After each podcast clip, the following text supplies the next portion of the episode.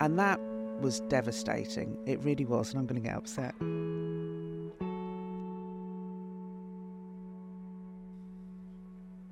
It's all right. It was devastating just because he had a massive impact on my life. At that point, I almost left the industry. I almost left.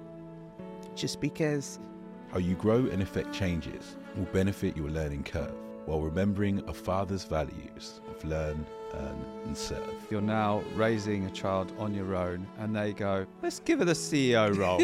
a bit more on her plate. the closest relationships that you have to have if you're a CEO is with your chief people officer and it's with your chief financial officer and it's with your I hate I hate it when people talk about oh they weren't the right cultural fit. I hate it because you should always be a cultural add and clients buy people. You can have the best AI, it's a tool in a toolkit. It's the people behind it that's really going to make that difference. What values do you hope to pass on to Isaac, your son?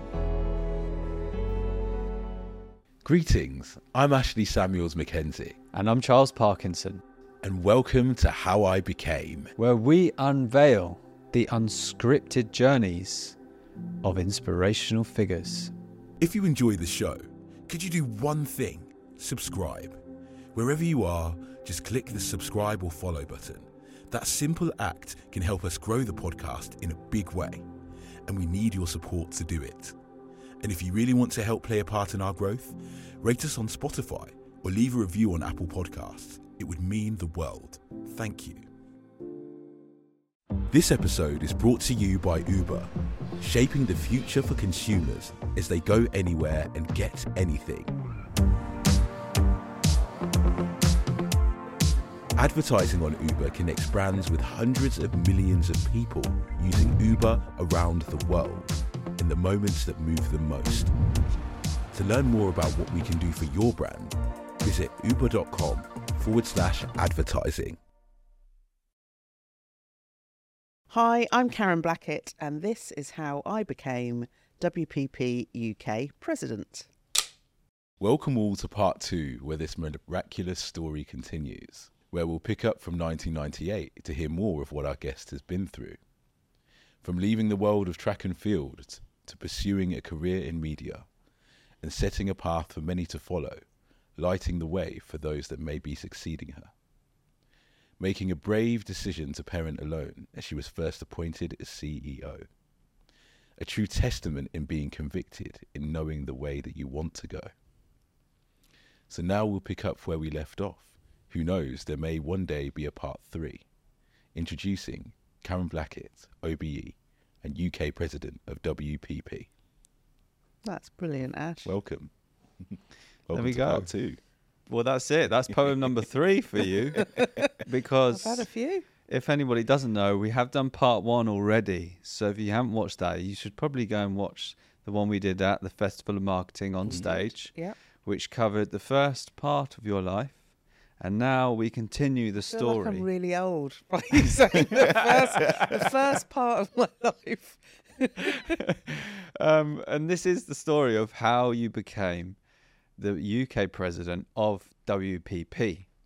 And for anybody who doesn't know, this is a FTSE 100 company. We're not talking about a small little little back street corner shop here. We're talking about uh, a FTSE 100 company um, that has 115,000 staff globally, 13,000 in the UK. 13,000 in the UK. Yeah.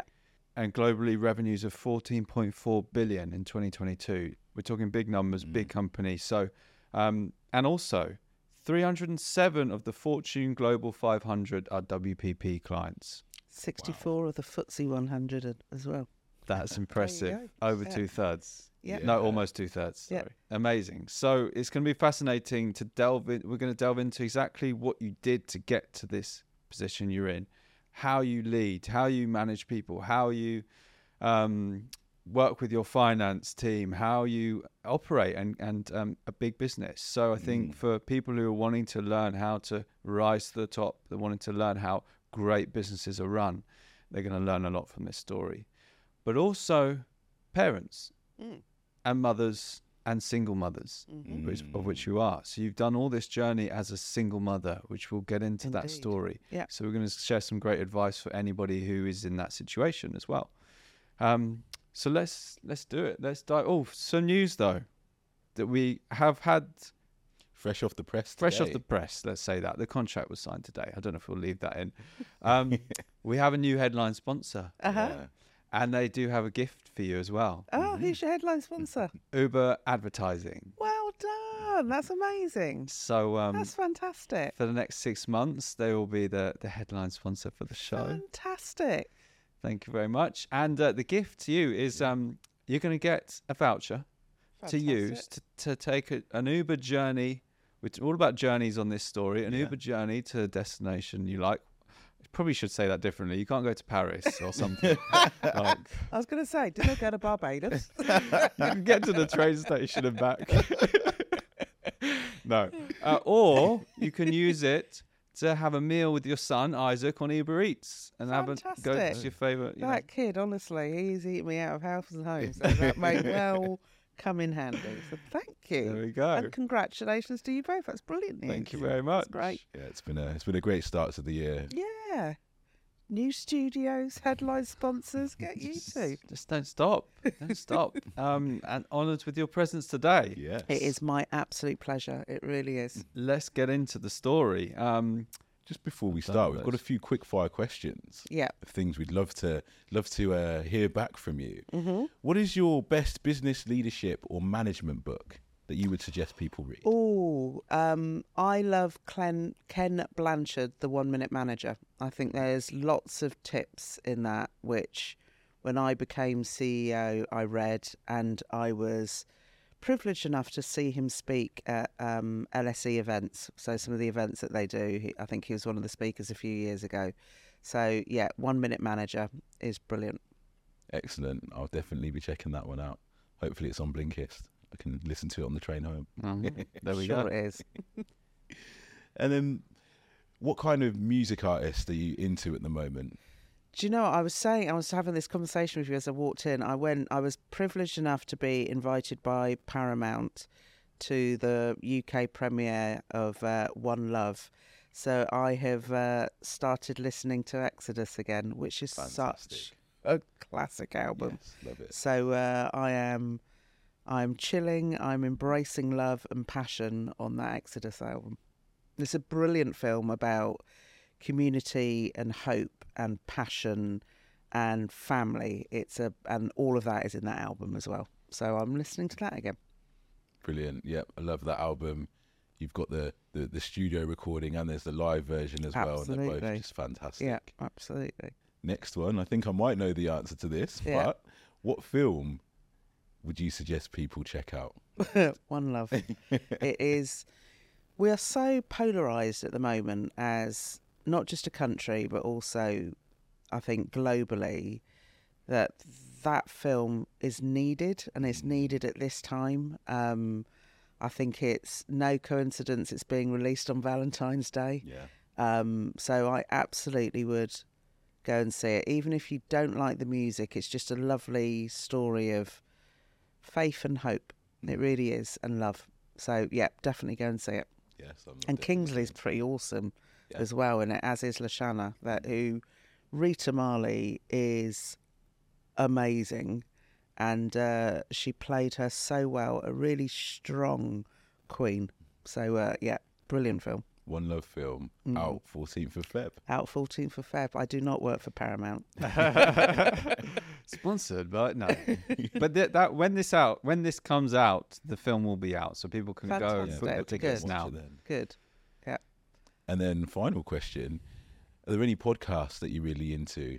How I became. I'm not just saying that, Really? honestly. I Oh. think it's you've had some really interesting guests. So I think uh, your podcast and then Sharmadean Reid does a podcast as well, which Mm. is brilliant because I just love to your point about people's journeys. Um, because people's journeys and stories are re- really fascinating, really interesting. So um, they stand out to me because it's not the usual sort of podcasters that you're getting at the moment. So, and I'm not just saying that to flatter you, but I do listen to this, and Sharmadean's ones as well. I Oh, think we are great. appreciate Yeah, that. we appreciate and that. We didn't you. ask you to say that. I should say. Uh, okay, let's do it. So to pick up where we left off, you leave your job to go to what was described as a back street corner shop agency, Yes. the media business. hmm And this is around and around you're there for a few years and around 2003 it merges Yes. merges with Mediacom. Yes. And in the space of 7 years here, you go from joining this small little agency to becoming a member of the board of directors. What were the key things that you learned and you applied in this role to help your career grow, but also to help the, the business grow as well? Well, look, I- I think I said in in the, when we met in part one that the thing that really attracted me to the media business was I found a bunch of mi- misfits. I really hmm. did, and in a good way. There was they were passionate, they were hungry to succeed, and I felt like I belonged. I really did. So they were misfits, and then there were pioneers in there as well. So what I really focused on was looking at where I could complement the team, and it really felt like a team. So everybody has strengths, everybody has improvement areas, and that team of people at the time worked as a team to sort of elevate each other and sort of plug where there were gaps. So for me, it was about wanting to succeed, the company to succeed. Mm-hmm. You know, there was that little ringing in my ear about Backstreet Corner Shop, and it's going to be the end of your career, and nobody's going to know, and you're going to be ruin your your career and your chances in the industry. These were all the things that were said to you when you told was your previous employer yeah. that you were off. yeah, Okay. yeah, that you know, why would you leave?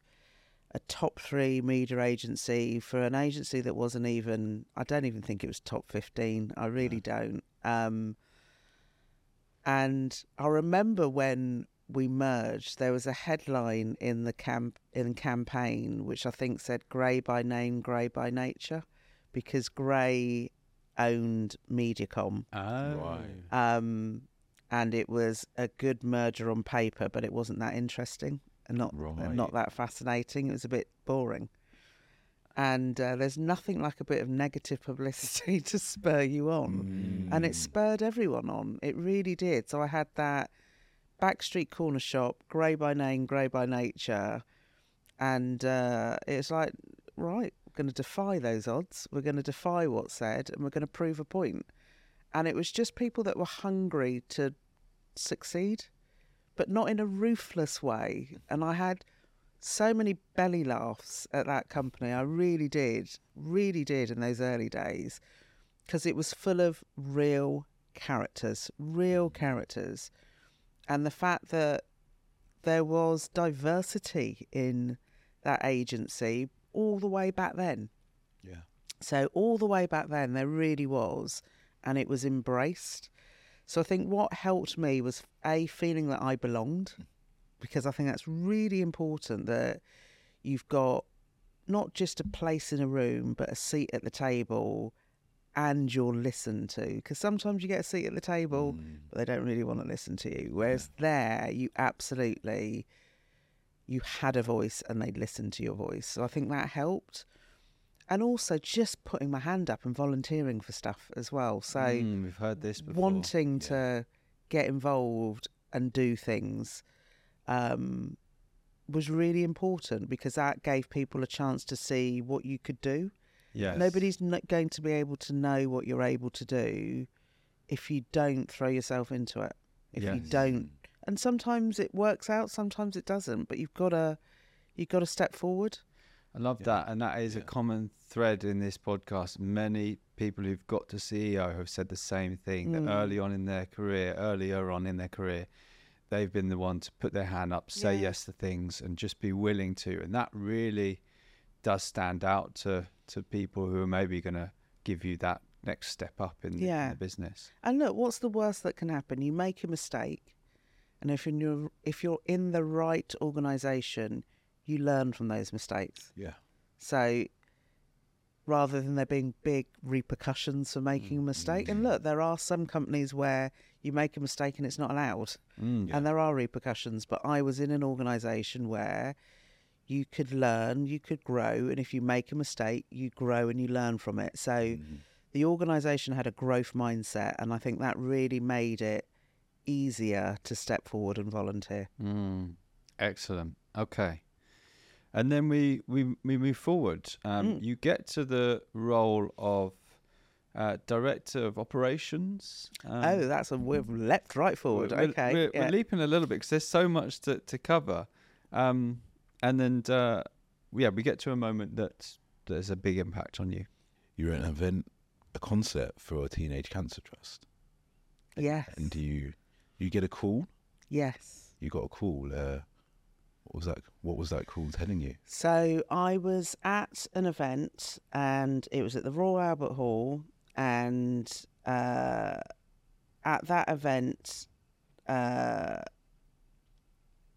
I didn't get a call. I was going to call my dad. There was something telling me call my dad, and I was thinking, oh, it's. And I checked the time, and it was like, oh, it's really late. I'm not going to call. It's really late. I'll call him tomorrow. And then I was at work, and then I got a call the next day at work saying my dad had been rushed into hospital. And this is my dad who had never been ill a day in his life. Wow. Never been. I've literally never known him to have a sick day. Right. Not that I could remember. He obviously had had sick days, but not ones that I could remember. And even then, it was for something major. It was like an appendix or something that he had a sick day. So for my dad to be in hospital and for my mum to be calling me, and my mum sounded really strange. She sounded, she sounded like a little girl. So she sounded a bit lost and like a little girl. And she wasn't usually like that. No, not at all. Um, so it was your dad's gone into hospital, and I'm like, well, what for? So it's a said, uh, complete surprise. You didn't know. Total surprise. He'd not been ill. I'd been round there the weekend before, and he had a bit of a cough. And I remember he Mm. had a cough, and it sounded a bit of a chesty cough. Yeah. But typical my dad, you know, he'll brush it off. And so this was on a Wednesday. I remember on the Wednesday, so he'd been rushed into hospital. I remember leaving work and uh, I drove down to Reading because my mum and dad were in Reading. And my sister was travelling. So she was on a sort of break travelling and we were trying to get hold of my sister. And I remember just asking the doctors, what's going on? What's happening? Because it's not like my dad to be ill and they'd put him into an induced coma as well. So it's like, oh my god, it's Wow, serious. yeah. It is serious. And they basically said your dad's got um, pneumococcal pneumonia, and uh, he's got sepsis, and we're trying to control the infection, and we're trying to control the sepsis. And it's just like something happening to somebody else. It's like my Mm. dad can't have sepsis. What are you Mm, talking yeah. about? And my mum, who was a nurse, was just so, and she knows because she's a nurse, but she was so adamant. Well, he'll get better. Of course, he'll get better. He'll be fine. Of course, he'll Mm. be fine. Because it's my dad. He's never been ill. Yeah. And then I remember sitting with him, and then it was the race to try and get hold of my sister and to try and get her back from wherever she was. So she was, and it was like, and we'd, she'd gone into the flipping Amazon. Oh, So it was like, oh my God. So she was trekking through the Amazon. And again, it was just, I don't know. I, th- I think God is good that as I was trying to get hold of her, she was at a point where they were having some form of break where there was Wi Fi, Mm. where they were before they went on to the next bit of the trek And the doctor's saying you got you've got to get your sister back you've got to get your sister back. So it then became this race to get my sister back. And so my dad went in on the wednesday. My sister managed to get back and we had uh, family friends my godfather's son who's like my brother um, picked my sister up from the airport and she managed to get to the hospital the friday early evening and he died the friday night so it's literally so she got to see him, and I think he was hanging on, Mm. and that was devastating. It really was, and I'm going to get upset. We got any tissues? It's all right. You okay? It was devastating just because he had a massive impact on my life. Um, and that was so unexpected. It really was so unexpected. And then I saw my mum fall apart because she hadn't expected it either. So at that point, I almost left the industry. I almost left just because my mum had fallen apart. My sister had to go back travelling because she couldn't cope with it. Um, so I sort of had, I moved back to Reading because uh, my dad was typical West Indian man, always helping other people and doing his own stuff last. And um, thank you, thank you. Um, so uh, he had been an electrical engineer for um, BT, and then he'd taken redundancy and early retirement, and he'd sort of retrained as a plumber and electrician. And he started doing his own house, Mm-hmm. and as usual, I'll finish that at some point. Busy doing everybody else's. Right. So his house was a mess. It was an absolute mess. There was sort of bare brick and wires hanging out. There was all sorts. So everyone else's looked immaculate. Everyone else is great. Yeah. My mum had to sort of put up with this unfinished house. so I sort of moved back to Reading. And again, that's when you know you're at the right company because they gave me that time out. Mm. Because I almost left. I Yeah. almost left. So I was thinking, I don't know how we're going to manage this. Um, and they sort of gave me the time out to go and sort out my mum. And I'd still check in. Um, and I then came back, and they sort of made the journey to me coming back easier, Mhm. much, much easier. And that makes you incredibly loyal Yeah. as well, incredibly loyal, because they recognised I needed time out, and then that I'd be focused when I came back, because I needed to refocus. Mm. Yeah. And I was. I was then refocused when I came back. And having gone through this, what would you say to other professionals that have a busy life about seizing the moments they can to spend time with family or to pick up that phone? It is so important. It really is. It's um, your health is your wealth. Mhm. It really is. So you've got to look out after it, and you don't get those moments back. So I talk a lot about um, work-life blend. I met a fantastic woman called Anna Rasmussen during my career when I became CEO, who uh, is sort of a maternity coach for working women Okay. and she has a brilliant company called Open Blend, and it was her that taught me about um, work-life blend rather than work-life balance, because work is life and life is work, and you've got to know how to blend the two. Yeah. Um, and it was her conversations and coaching with some of the mums in Mediacom who were struggling, really, really struggling, that we sort of looked at a program and worked with Anna about making sure that people manage their work life blend. Um, so I think it's really important that you don't get those times again. You've got to, you, there's going to be times where you're more focused absolutely on work, and there's times where you're just going to have to pull back because something else is going on. Mm.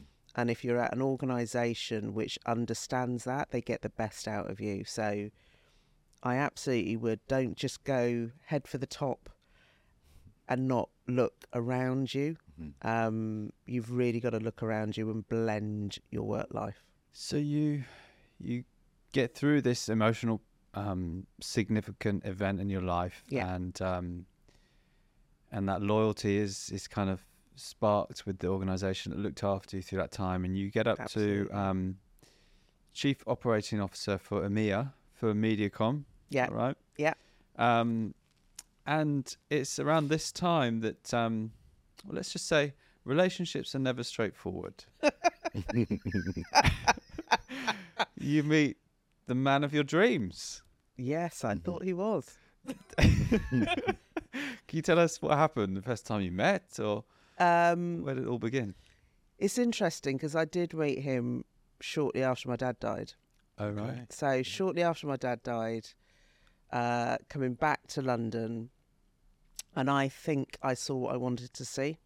Wow. Um, and I think, look, hindsight's a wonderful thing, and I was clearly still grieving Mm. because I'd sort of looked after everyone else and not looked after myself. So I was clearly still grieving. Met someone that I thought had the same characteristics as my dad, um, and very quickly became engaged. Very quickly became pregnant, and it was later in life. So I was in my, th- I was thirty-seven, and I then very quickly realised that this was not my life partner. He was not the man of my dreams. It's difficult. It's still difficult now. It really is. Um, but my focus is always on what's best for Isaac, Mm. um, as well as my own mental health as well. So it was really hard, really, really hard to make that decision. Um, especially when you've got a newborn baby. I mean, again, my I think it came at the right time as well because, as I said, my dad had sort of died suddenly. My mum had just retired from work. She'd been a nurse for forty years, Wow. and so she stepped in. She literally Mm. stepped in, and she'd she'd drive up to London from Reading. She'd stay at mine, sort of Monday night to Thursday night, and she helped look after my son. So she was amazing. She was absolutely amazing, um, and I could not have done it without her. And it does say it takes a village to Mm. raise a child, and my God, it does. I mean, it really does. So Isaac has so many aunties and uncles who clearly aren't blood relatives, but they are. They're the Mm. family you choose, so Mm. they are. Um, and you know, he is blessed to have those people in his life, and they've all stepped in and helped. They really have. And did you know after you'd made that decision that this is the right one, or did you ever have doubts? No, I absolutely knew it was the right mm. decision. There was no. The thing that I was sorry about was that Isaac was not going to grow up in a household that I'd grown up in mm. with a mum and dad in one household working as a team. That's what I was sorry about. That was the only regret. But no regrets that it was absolutely the right decision for me to do it on none whatsoever. Do you have any advice for anyone who's listening to this who might feel like they're in a relationship that maybe isn't the best, or, or um, yeah, to to handle that situation? I think you have to talk to people because you can't. You can be in denial, and you can be trying to make the best of a situation, but you have to put yourself and your child first to really think about what's the best environment they're going to be in, what's the best possible environment, and two people arguing all the time is not an environment. Mm.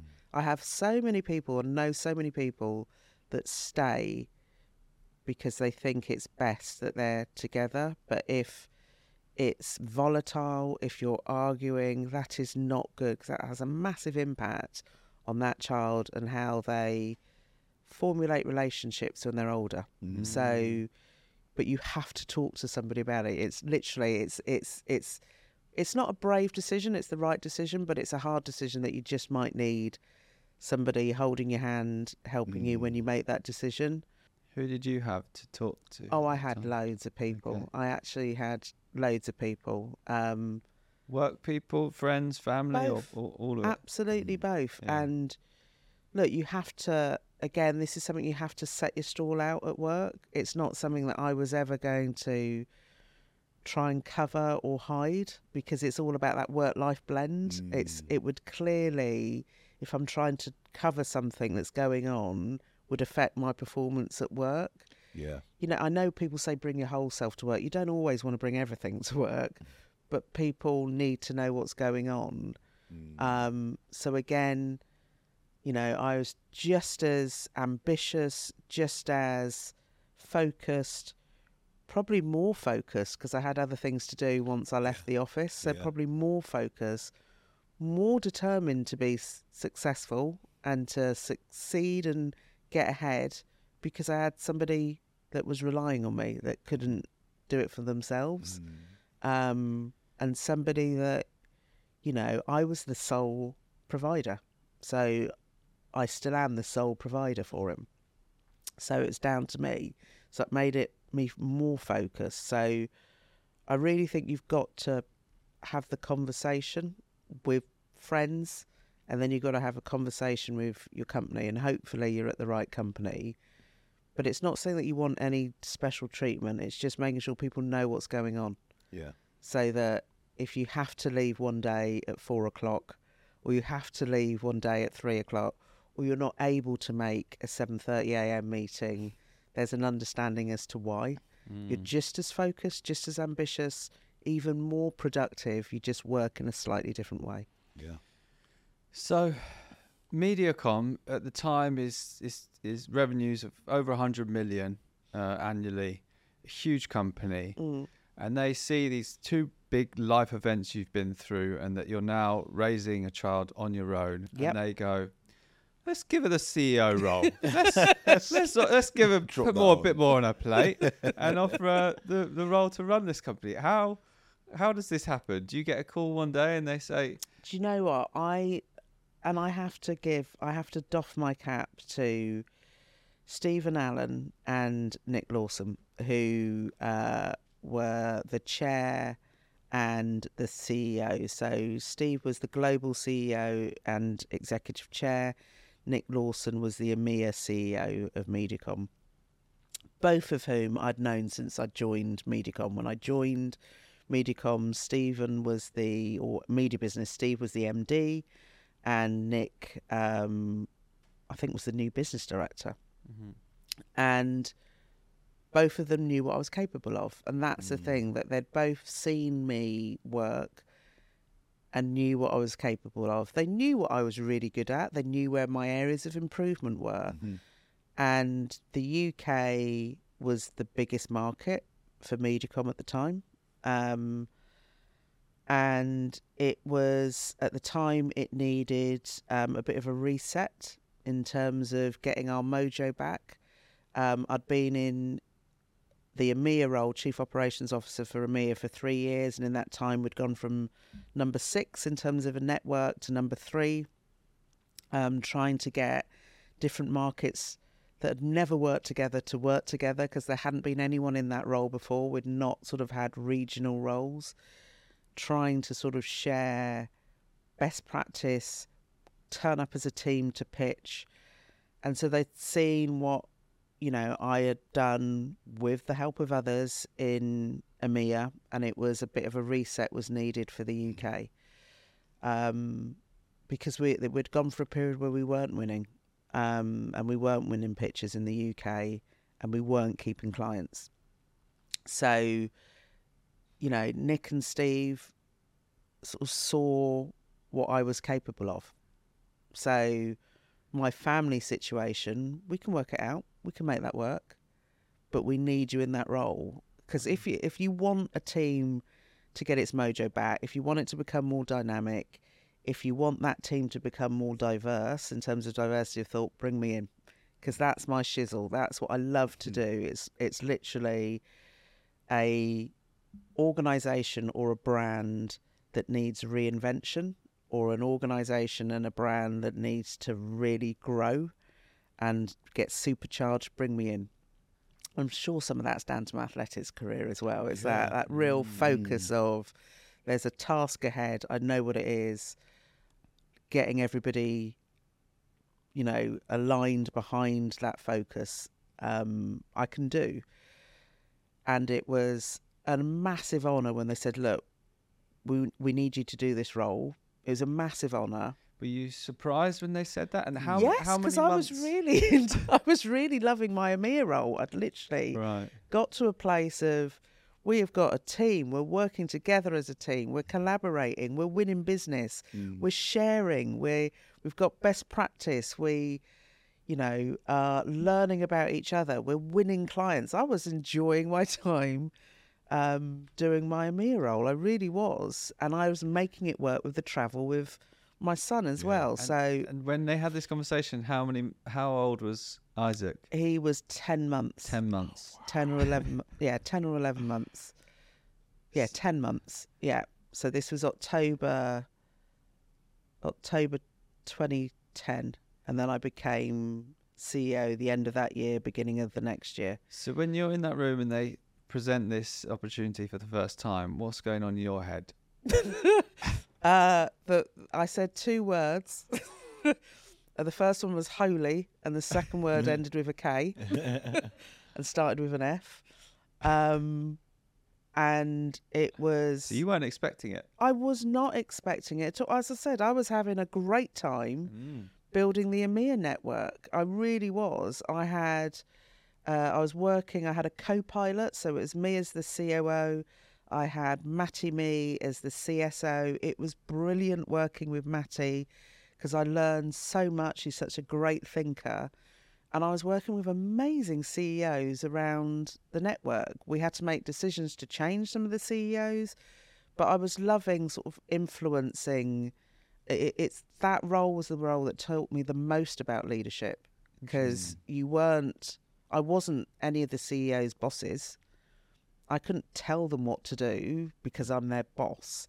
That's the role that really taught me about influence, about leadership being Mm. from the front, the middle, and behind Yeah. um, because you can fly into a market and you could be there for a week or two weeks and they could stick two fingers up when you get on the plane to go and not do anything that you Yeah. say. So that was a real role about understanding how you bring gifts to make Mm. People join in. And I don't mean physical gifts, but how mm. you mean how you give gifts in terms of I'm going to help you and this is going to help your business and your P&L because it's your P&L that you run and I'm going to gift give you a gift to help it grow. So whether that was a gift of new business and we can work and win a client, whether it was a gift about a piece of research, whether it was a gift about I don't know, a training module or program, bring a gift that's going to help them. So you would fly to wh- whichever. So I had re- priority markets. So Yeah. I had priority markets, which were all the markets where there was issues with black people, but I had priority markets. So I had Joburg, I had uh, Russia, I had Poland, I had the Czech Republic, I had France, I had Spain, so Barcelona and Madrid. Um, I had Turkey. So I had priority markets where we were behind where we should have been in Mm. terms of performance. So I was giving those as priority markets to try and be a catalyst for growth. Mm. So and you would literally you would prepare when you go there what gift you were going to bring. Is that how Y- you do it? I would literally work with the CEO, understand what was going on, Mhm. and then know, okay, well, there's an air, issue in this area. So what is it that I can do to help? Um, and I always say that, and I've said that to people that work with me. Your role is to make someone else look good. It's not about yourself looking good. Your role is to make somebody else look good. They look good if you can help them grow.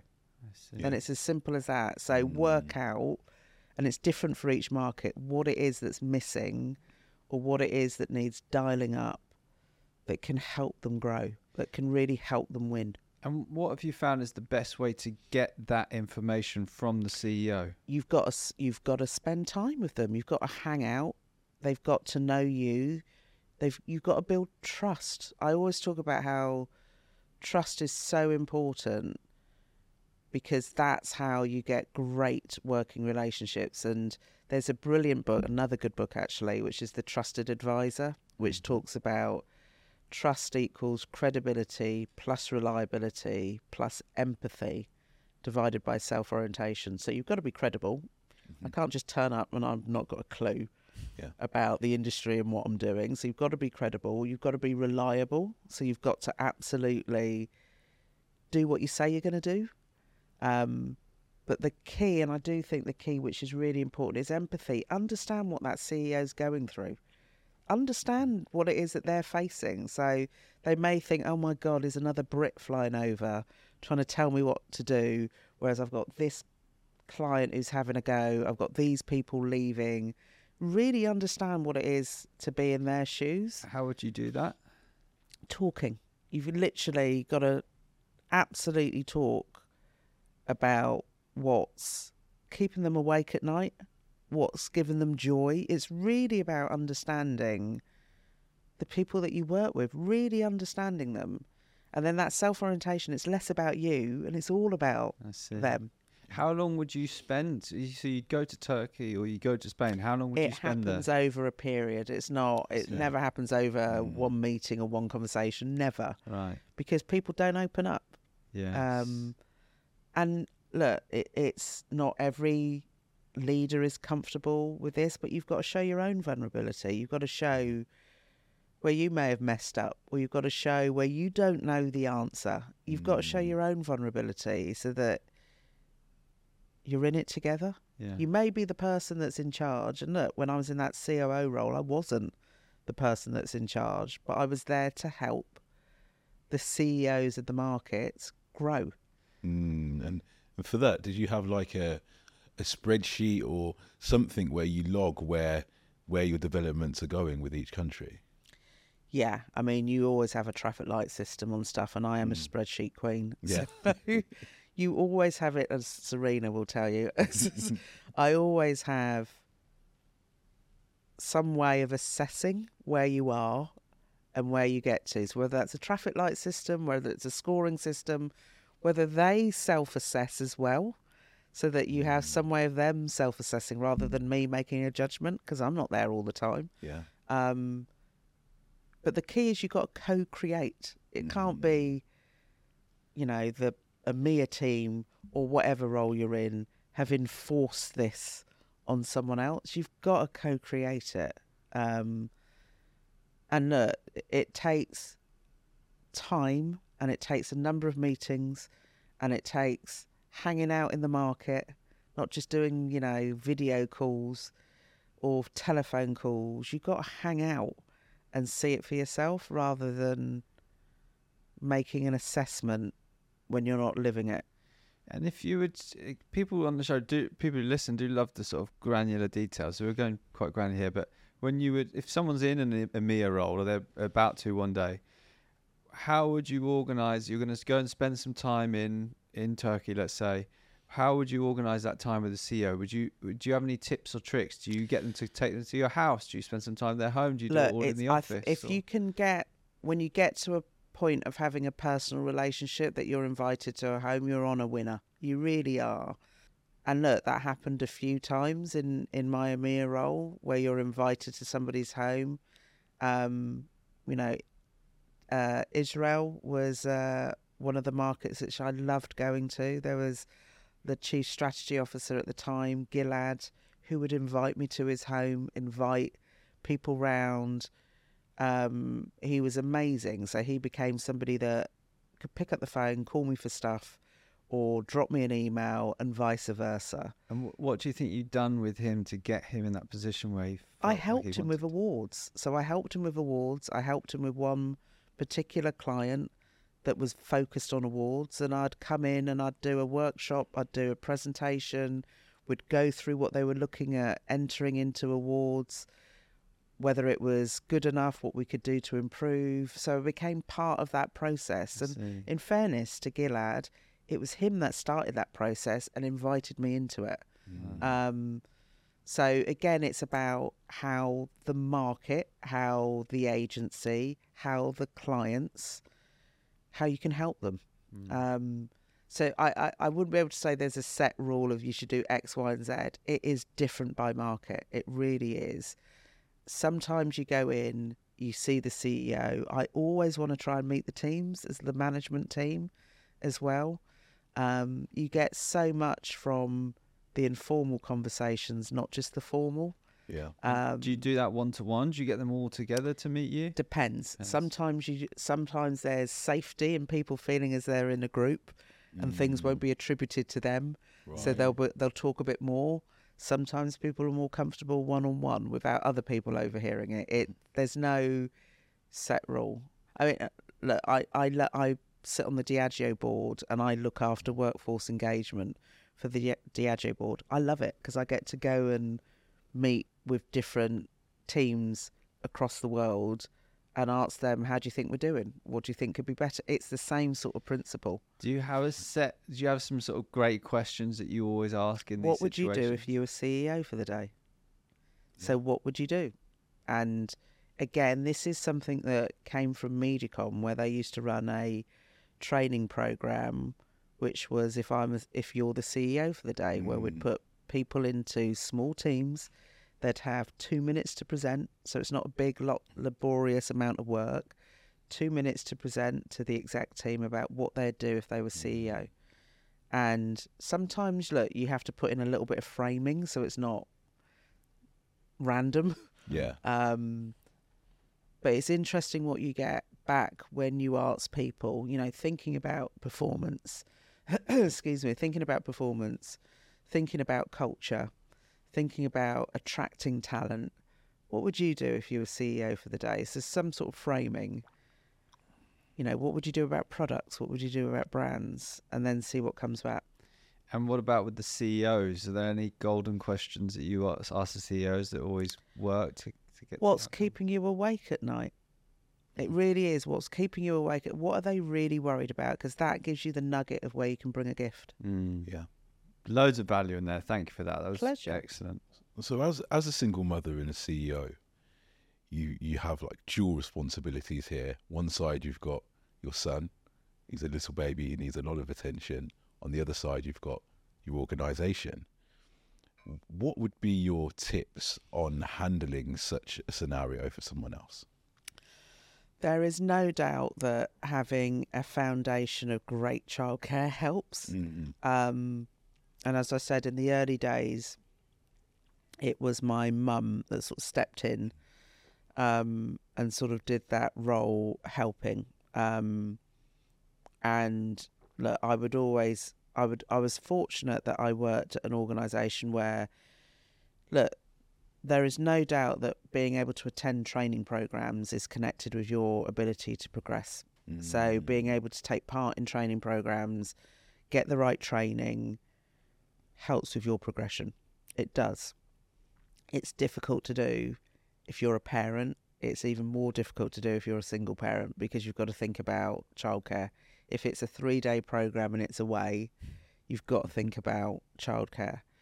Um, if there's dinners and events that you've got to attend, you've got to think about childcare. And look, I was fortunate that I had my mum who was able to help, but then it gets to the point where she's getting older. She was more- travelling from she was Re- travelling Reading from Reading. every time. Yeah, yeah, yeah. She'd come and stay. Mm. Um, it'd get to the point, you know, her eyesight was because she's got sarcoidosis, so her eyesight isn't great. At any point, she could have a moment where she should go temporarily blind, Mm. Wow, and it's that's hard to look after a child. that's hard to look after a child, let alone drive on the M4 between Oh, Reading wow. and London. So you then need to think about how you're going to manage this. And I was, look, I was in a position that I could then afford to pay for a nanny. Not everyone can do that. Um, and I, I also wanted to socialise Isaac because conscious that he was an only child. Uh, so wanted to put him into nursery as well, so he started to get his social skills up to speed. So I chose a nursery near work, not near home, when he was little, just in case anything happened. I could make a dash, literally ten minute walk up the road from where I was working, um, and that meant that I had to negotiate with work about being able to travel in and drive in with my son. Um, and I then I I always had male nannies because I wanted Isaac to have that male figure in the household, and also for him to not see stereotypical roles as well. Mm. Um, so I had some amazing male nannies who I am fortunate are still in our life today. So Mhm. they become family. Um, so Isaac still sees his uncle Julian. He still sees his uncle Reese. He still sees Mr. Anthony. Um, and look, that's really important Mm. that I'm able to have that, I was able to afford that. Not everybody is able to afford that, and that's where it needs a village to really help you. Um, and to be able to look, I had friends that would say, even you know, as Isaac went into secondary school, well, on a Tuesday, don't worry, he can come home with my son. He'll come to our house. He'll do his homework here. You can collect him 7.30, 8 o'clock. Mm. But don't worry. So just having those people that understood that your schedule isn't nine to five, every day is not the same, Mhm. and having those people step in and go, right, I'm going to make it easier on this one day. Having those people, it, you add up those one days, it makes it easier and it's enriching for Isaac. So it's not me outsourcing parenting, it's actually him enjoying different environments and learning from different environments and then telling me all about it when uh, we get together and, we, and he gets home and I get home. You're CEO for the first time going through all this. How did you approach that? You know, you said you were tasked with getting it, getting Mediacom's mojo back. Yeah. What did what did you do? A hundred day plan? Did you? Wh- how did you approach? Yeah, it? I mean, I think everyone does a 100 day plan and then you do a 30 day plan. So you have to break down your 100 day plan into small, attainable goals. So I think you have to do it into small goals. Um, I think you have to work with your management team. So we did lots of workshops. We did lots of. So people that work with me know that I have an agenda item which is body, which is better out than in, Mhm. so that you want to create a circle of trust that people are colleagues. You're going to be spending more time at work than you are at home, and you've got to get on with the people that you work with. You've got to trust the people you work with. So doing lots to create a team, and I don't know if it's because I did team sports. I don't know, but I really focus on team dynamics in order to get high performing teams that then know their role within the team. So doing a lot with your management team. A to make sure that you've got the right people in the right roles and you're all going in the same direction. There's uh, one of the team when I became CEO, Kirsty Wen, and she's an executive coach now. We used to have a analogy which I used to use on the um, managing partners team, which is all about you're on a bus, and it was easy for people to talk about their seat on the bus or whether I'm not sure if I'm on the bus. I think I'm at the bus stop. I think I'm running alongside the bus, but I'm not getting on the bus yet. So that people could say if they were in, if they were believing it, not quite believing it, or I think I need to move from the bottom deck to the top deck in this seat. So that made it Mhm. easier to have the conversation about I'm not sure where we're going. I'm not sure if this is right. So that bus analogy I've used a lot about are you on the bus? Are you off the bus? Are you at the bus stop? Are you running next to the bus? Just so you can understand where people were Mm. Without it becoming confrontational or difficult for people to talk about. I'm not. I'm not following this. I'm not into this. In terms of like the vision of the company, Yeah. where the company's going. Yeah, and the strategy and where we are Mhm. and what we're doing to implement that strategy. It's all very well and good having a strategy, but you've got to execute it. Mm. Um, who I don't know who it was. Somebody said something about strategy without execution is hallucination. So it's and it's true. You've got to be able to. Mhm. You can have a brilliant sounding strategy, but what does that actually mean to everybody's day jobs? What are they actually doing, and working what working that through really important. Well, in 2015, under your leadership at Mediacom, uh, Mediacom generated 790 million of new business, including in that was Tesco. Mm. What did you do to? Stalked Dave Lewis. Who's Dave Lewis? Tell us. he was the group. CEO of Tesco. He'd sort of been appointed from um, Unilever, so he came in and he looked at. He did that. Are we working with all the right people? So, So you knew that was re- happening, well, he reviewed all of his supplier relationships, and um, and you were they were a client or not a client? they were point? not a client. I'd been stalking them for years. In what and way? they weren't a client. Just, you know, do you want to have a chat? Do you want to come in? Look, th- this latest research. Can I come in and talk to you about the latest? And This nah, is all over nah, email. nah. Email. Okay. You don't get phone calls recall- returned if you're sort of cold calling. Mm. Um, so trying to send gifts, Yeah. things that could be of interest, things that could help. Interesting. Uh, and it was when Dave came in, um, you know, and, and Tesco had been on a journey. It used to be the nation's favourite supermarket. One in it four pounds was spent at Tesco. It sort of. That's faded. Uh, its star had faded, Mm. and uh, it needed its mojo back. So those that's my Mm. sort of organisation that I can get my teeth stuck into when you need to get that mojo back and reconnect.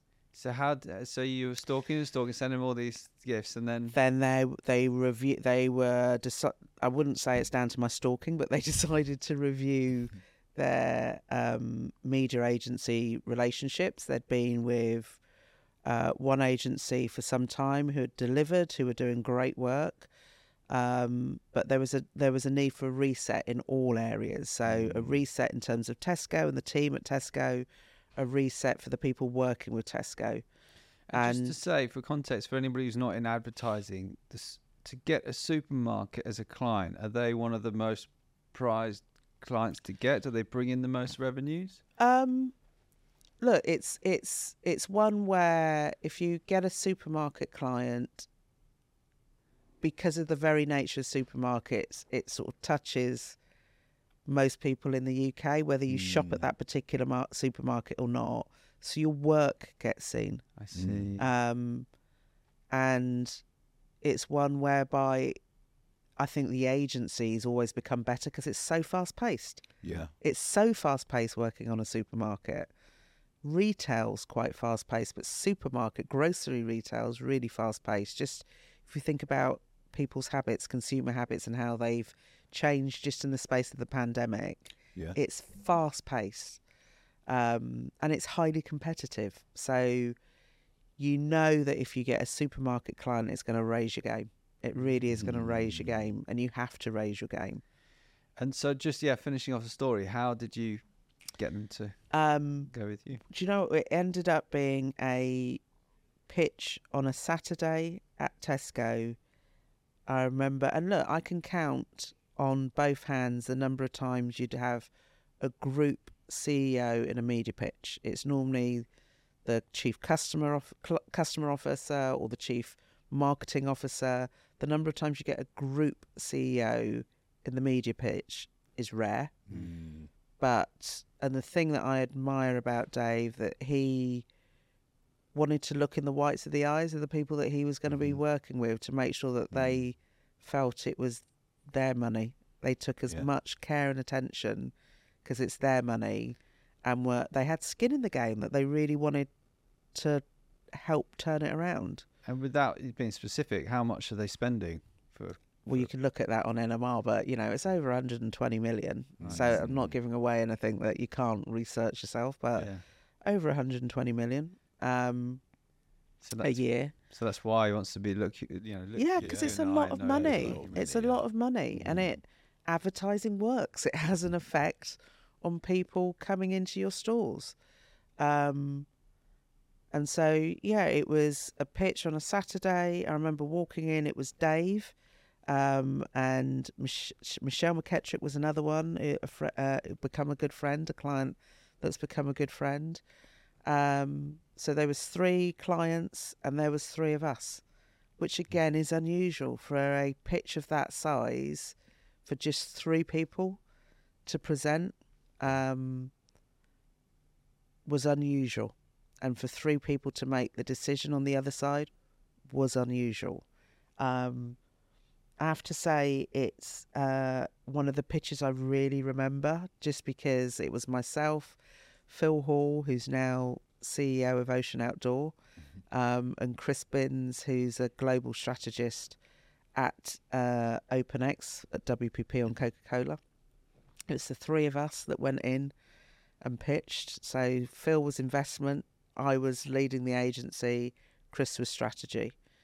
Um, and look, it was it was an hour we were given. There was follow up that I had to do, uh, which was just me that they'd asked for follow up. So that's really testing you as a leader.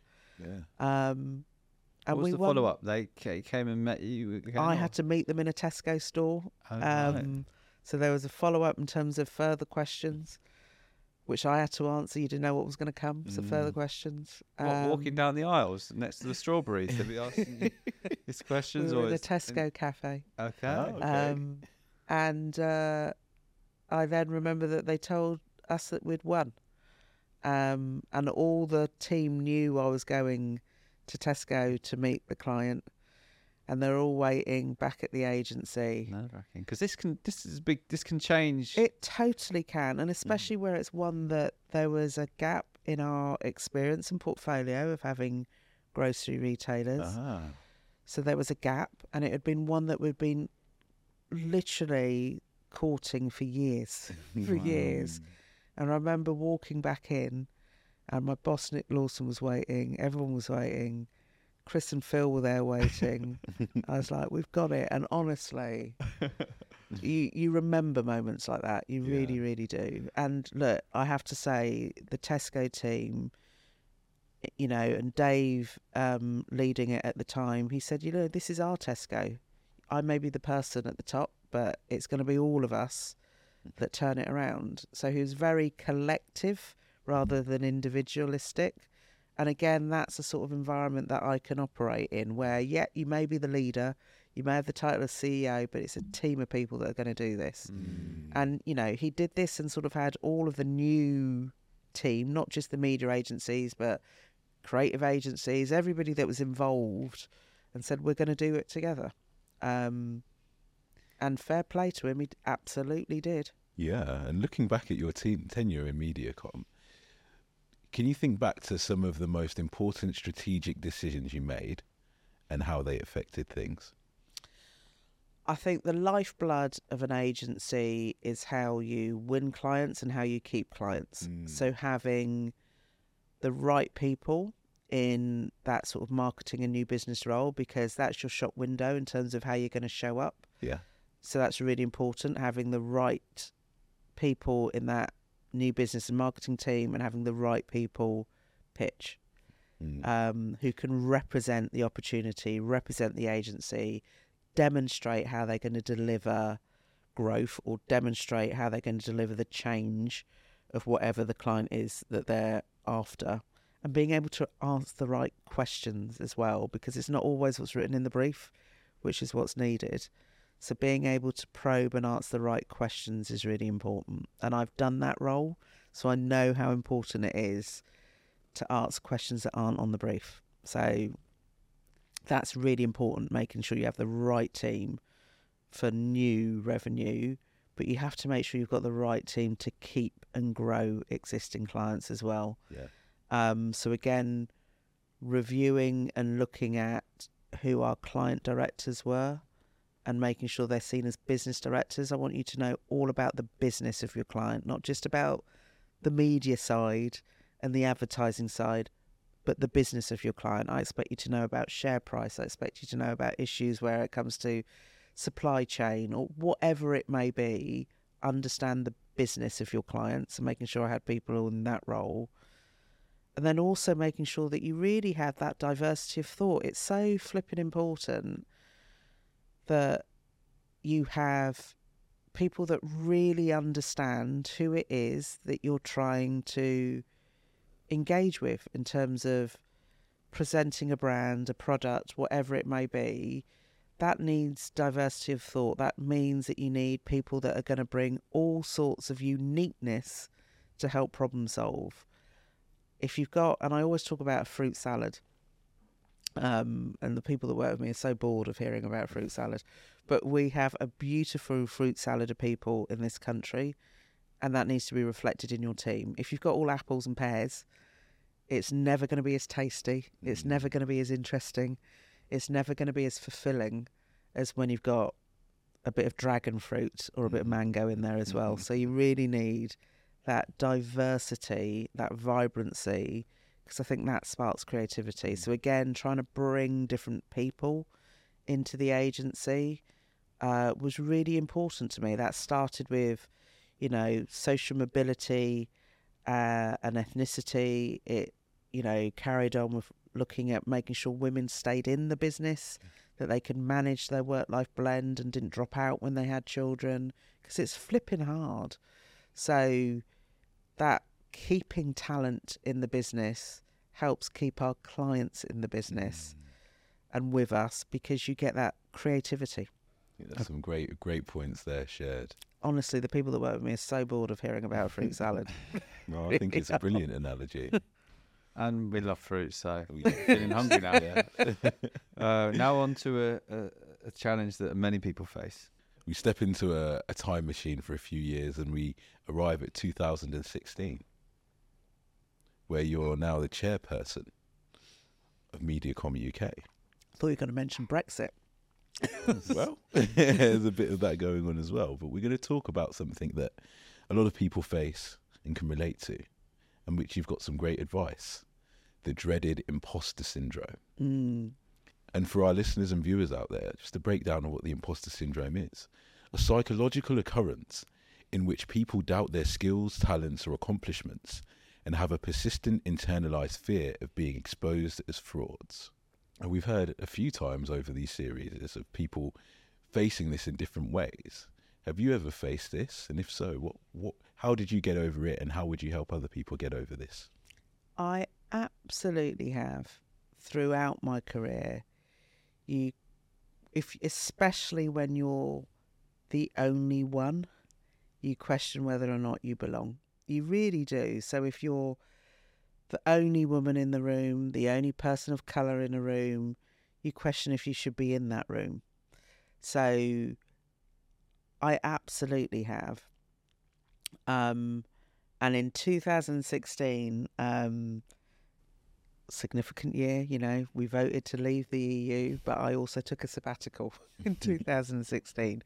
So um, I took a three month sabbatical um, and I embarked on a Thelma and Louise trip around the US with my son.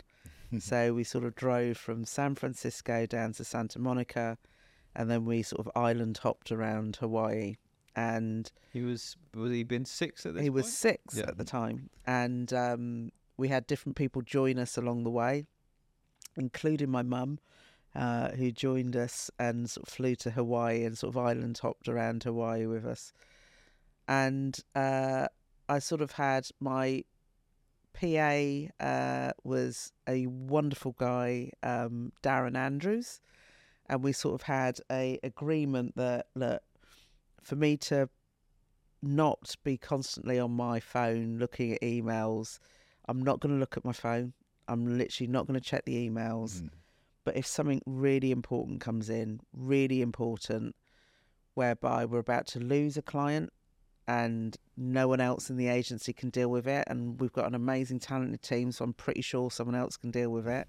But if for whatever reason you need to call me, send me a text, or literally disaster's about to happen, send me a text. I will check my text. I'll see that. I'm not checking emails. And I remember I got this text from Darren saying, "You need to check your email. There's an email. What, Just what were want you some thinking? time here? off. yeah. in America. There's an email. You better check it." And I was thinking, "Oh my god, what the hell has happened?" And I remember seeing this email, um, and it was an invite to a dinner, a small dinner at number 10 with the then Prime Minister, and it was due for when I was due back. And I was like, oh my God. And it was, I think, I can't even remember. I think it was to discuss the UK and what was needed following Brexit for businesses. And they had invited, it was sort of a, a, a small selection of business leaders to go into number 10 to meet then Prime Minister Theresa May. And it was you plus partner. So there was loads of immediate things that went through my head. Oh my God, I've got to go and talk about Brexit. I've just been enjoying myself learning how to surf in Santa Monica. Suddenly, I'm going to have to go to number 10 and talk about Brexit. And then, second, who's my plus one? Mm. I'm Yeah. not married. I don't have a partner. Who's my plus one going to be? I don't want to be the only person to turn up without a plus one. Oh my God. So there was all of this that sort of went through my head. Why me? Who else is going to be invited? Who else is going to be there? And remember getting the invite list, and it was, you know, the CEO of, uh, it was the then chair, sorry, of John Lewis. It was the CEO of Marks and Spencers. It was the CEO of KPMG. It was the CEO. It was literally, I think it was like 10 CEOs, and I was one of them. And I was thinking, well, how am I here Mm. and not Martin? Was why because Martin was running WPP at the time. And Martin is for anybody. Martin. Sorrell, um, he was the founder of WPP, um, former executive chair and founder of WPP, um, and person that gave me my current role. He he made me country manager of WPP in the UK shortly before he left WPP. So I was thinking, well, why am I going and, and not Martin? Um, and then it was, oh my God, what am I going to say? What am I going to do? And it was, and I have I have had a life coach for thirty years. Mm. Um, a brilliant guy called Adrian Green that runs a company called Pressure Point, and uh, he is the person that helps with my imposter syndrome, as do other friends and cheerleaders. But he was like, well, why wouldn't you be in the room? So he always turns it, well, why wouldn't you be? Mm. You know, they've looked at a different cross section of people from different industries. You know, you're looking at the advertising industry, you're also professional services industry. Mm. Why wouldn't you be in the room? Mm. And if you think about the CEOs, it's mostly going to be men. So why wouldn't there be diversity of thought in the room? They're all going to be white. So why wouldn't they have you in the room? It's not that you don't belong, you're adding something when you're in the room. And that's the thing that I really have to focus on to get over that imposter syndrome. There's a reason why I've been invited into a room. It's not to be like everyone else, it's to add. So I always talk about cultural add rather than cultural fit. I hate I hate it when people talk about oh they weren't the right cultural fit. I hate it because you should always be a cultural add, not a Mm. cultural fit. And it's remembering that is the reason to overcome that imposter syndrome. You're additive. You're adding something to a room. It's not about knowing everything about Brexit in this example. It's about knowing what the impact could be on your industry. So the impact in terms of future talent, the impact in terms of licensing, the impact in terms of, you know, all of these areas. That's what I'm being asked to talk about. Um, and it was really interesting. It, it was. I remember Jayne-Anne Gadhia was there as well. Dame Jayne-Anne Gadhia was there. I think she was at Virgin at the time, at Virgin Money, and she had come on her own as well and not brought her Oh. husband. So you decided not to bring anyone in the end. Well, I didn't want to turn up on a first date to uh, to to number ten. That's like could that. have been Yeah. that could have been the first and only date. So no, we go. Number ten. What, do you mean? Yeah, yeah. Prime Minister. Yeah. Yeah. How I roll. Just get used to it. so yeah, I decided to go on my own, and Jayne-Anne was on her own as well. And I was thinking, thank goodness. Mm. Um, and then the other CEOs of men that had bought their wives, and I was sat next to Theresa May's husband, and I, he was saying, you know, uh, it was very intentional that she'd made it partners because she knew it would mostly be a room of men, and actually with their partners there, their wives there, the men would stop peacocking. It would Mm, be yeah. about them actually contributing, listening, talking, and not one-upmanship that Mm. tends to go on. So very smart of her as well. Very Yeah. smart. Yeah. Well, you've you've mentioned it there. Uh, in 2018, is this when um, Martin gives you a call and goes, Yes. Karen, There wasn't a call. There was a big interview process. Oh. So- But yeah. Yes. Um, uh, so yeah, how how does that happen for to begin with, and um, and yeah, why why you? Do you think? Um, so there, it, and it's interesting because there had been country managers appointed in other markets. Um, so I wasn't the first country manager, but they were in much smaller markets. Um, so this is the first sort of top five market, maybe top three market, where there was a country manager role. And if you think about WPP, WPP at that time was a collection of amazing agency brands, and uh, but there was no connection between the brands. Mm. So if you put a client first and you think about a client's journey rather than an investor focus, if you think about a client journey through WPP, it's hard because there was loads of brands. There was not simplification. There was complexity. And so those country manager roles are meant to be how you make that client journey easier for you through WPP, but also how those different agencies work together to win new business as well. Mhm. Um, And we should just say, for anybody who doesn't know, WPP is the, the, the holding company, the parent company of Mediacom. Yeah. And you were at Mediacom at the time. As, I was uh, indeed. As yeah. chairperson. Yeah. Yeah. Um, and so I remember talking to Martin and having an interview with Martin, and when I'd got the role, talking about what the KPIs were. Well, do you remember the moment you got the role? You got the call that, uh, or, or however it was done, that you um would be. Would you get? get There the was a big negotiation with Martin over salary, Oh. so there was that first. Um, and did you? How did you manage that? How did you get? that was tough. If anybody knows Martin, that was incredibly tough. Any Um, tips for anyone going through something similar? Know your de- know your know your value. Okay. Know your value. Make sure you know your numbers as well, because Martin's an ex CFO. Yeah. Um, so Martin is brilliant with numbers. Um, so know your value, know your numbers. And how did you, how did you present your value? Like how do you? That's about what you've done. That's what you've mm-hmm. delivered, whether that's about client growth, whether that's about client relationships, whether it's about, you know, the stat that you talked about earlier in terms of the amount of new business over the time that, you know, you're running new business or CEO. It was over 900 million, if anyone forgot that. it's a lot of money we're talking, it's a lot of money. Um, no, it was 790. So, sorry. 790. But There's a um, nine in there somewhere. So so know your value, um, and then be know where you're prepared to compromise. I see.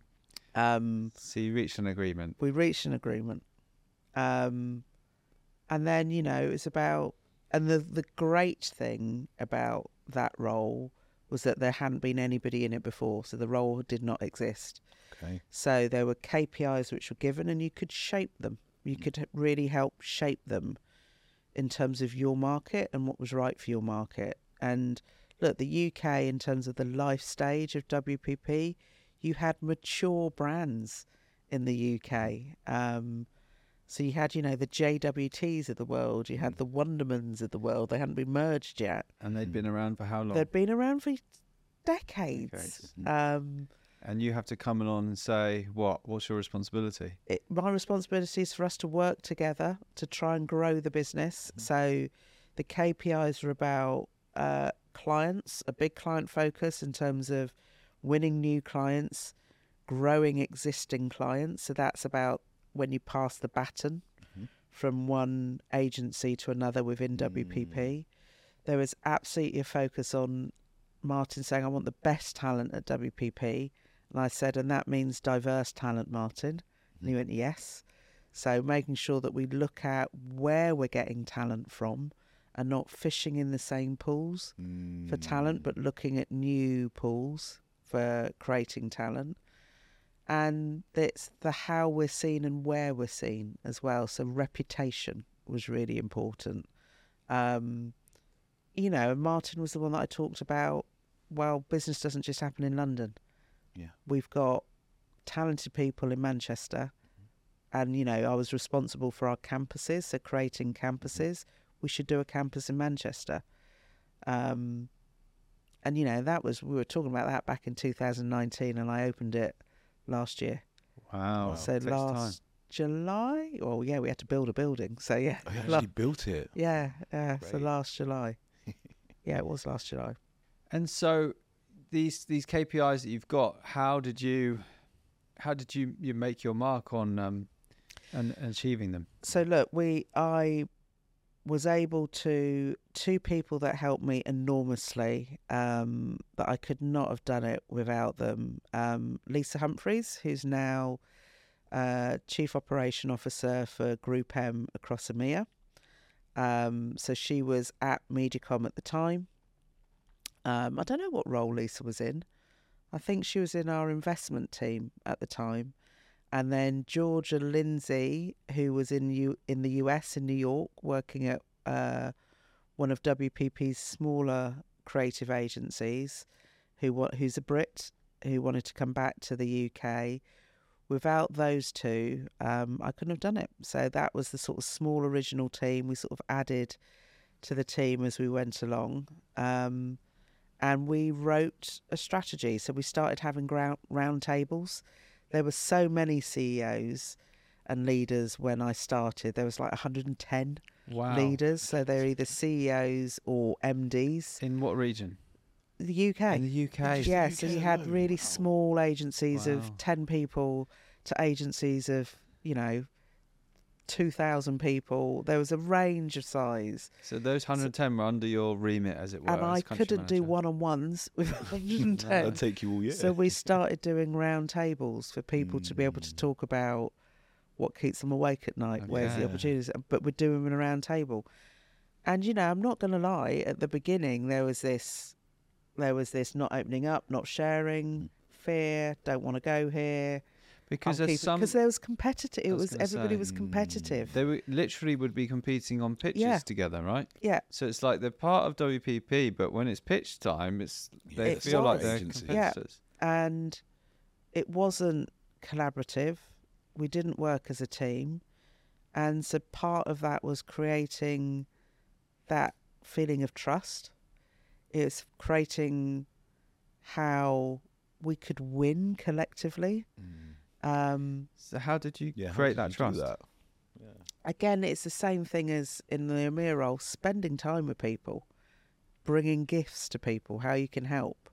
I and I remember um, it was April 2018 that I was due. I'd done my 90 day plan. Mm. I'd written the strategy with Lisa and Georgia by listening to all the CEOs, looking at where we needed to do more, looking at where there was strengths and weaknesses in our offering, doing a survey externally amongst intermediaries about what they thought about WPP and how we showed up when we showed up as an integrated team, surveying our CEOs about what they thought about what Martin at the time termed horizontality, which is about us working together. I know, working together as a team and that integrated pitching, and what the CEOs felt and presenting it back. Um, and I remember it was April 2018. Martin would put time in the diary. We'd got all 110 CEOs or leaders, and uh, we had Martin was going to open it up and talk about why it was important and talk about why um, I'd been put in the role. And I remember we'd written the strategy. Right, I'm gonna. And the way that I tend to work is I'll have a real period of peak, and then I need to make sure I have time to refill my hopper. So I had this peak writing this strategy. Right, I'm going to take a breather for a week before I then Mhm. go and present. We had the date in the diary, and I'd gone. Barbados is good for my soul, so I'd gone home to Barbados, and uh, I remember my phone ringing in the early hours, thinking, "Oh my God, what's happened?" Mm. because no people know I was away, Mm. and my phone was going at like three in the morning, It's better be 10 Downing Street. and I'm thinking, "What is this?" And I remember trying to get to my phone, and it was a journalist. So a I didn't know Right. a journalist had got my mobile number, but it was a journalist. Uh, I can't even remember what newspaper it was. It was a journalist. Might have been the Guardian. It might have been Media Guardian. I can't remember. Do I have a comment about Martin's departure? Ooh. What? Departure from where? Where's he flying to? And I was like, I'm really sorry. I'm away. I'm not in the UK. I'm on holiday. Um, I'll have to give you a call back. I then look at my emails and I see hundreds of emails. And I see an email from Martin, which was his email he sent to the company saying goodbye, that he'd left. And this is the founder and chairperson. of, of W. uh, So I was in total shock. Uh, a because it was in the middle of the night and I wasn't expecting it, and B, oh my god, I've got I've got this strategy presentation literally in about five days' time. Yeah. Oh my god, what is going on? So then uh, Mark Reed, who's the uh, current global CEO of WPP, became interim CEO along with Andrew Scott, who's the global COO. They became interim CEOs. I'm then emailing them to find out what are we meant to do. Should I cancel this strategy launch? I, I- I don't think we should because all of this it's in their diaries. It's held. Mm. They'll want to know what's going on. Can you both come along and do the first half an hour Q and A? Because you know the strategy is the strategy. It's based on where we are, but they're all going to want to know what's going on with Martin, what's Mm. happening.